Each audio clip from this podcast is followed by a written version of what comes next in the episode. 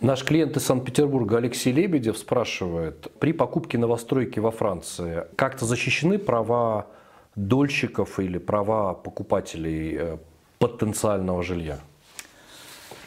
Вы знаете, да, и защищены, наверное, наилучшим образом, как нигде в мире, можно сказать. Почему? Э, компаний очень мало, то есть очень сложно получить лицензию на строительство. Уже таким образом государство контролирует и гарантирует, что ваш дом будет сдан, не будет никаких проблем. Очень жестко законодательно соблюдаются сроки, когда дом должен быть сдать, сдан.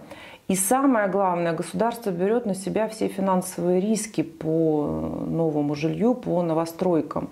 Это значит, что компания, которая хочет э, заняться новым строительством, и, образно говоря, стоимость там, строительства дома стоит какую-то сумму, точно такую же сумму эта компания должна задепонировать на специальном счету государства.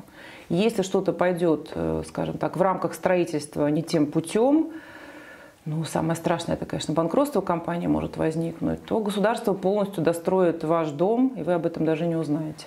То есть Алексей Лебедев может совершенно спокойно инвестировать на Лазурном берегу Франции и не опасаться, что его деньги пропадут? Нет, нет, нет, деньги, конечно, не пропадут. Более того, ваш Алексей Лебедев может быть уверен, что он уедет в свой дом в дате, которая у него будет стоять в договоре. Если вдруг на месяц, на два, на три будет задержка, то он будет зарабатывать деньги. Строительная компания будет ему за каждый день просрочки, когда он не въехал в свою квартиру, платить неплохую сумму. То есть Алексей Лебедев может сидеть в Санкт-Петербурге и зарабатывать деньги. То есть да. как, как стандартная история. Он сидит, а денежки идут. Получается, что так. И самое интересное, что даже будет выгодно, если строительство задержится на несколько месяцев. Э, человек купит первоклассный объект по хорошей стоимости, еще и заработает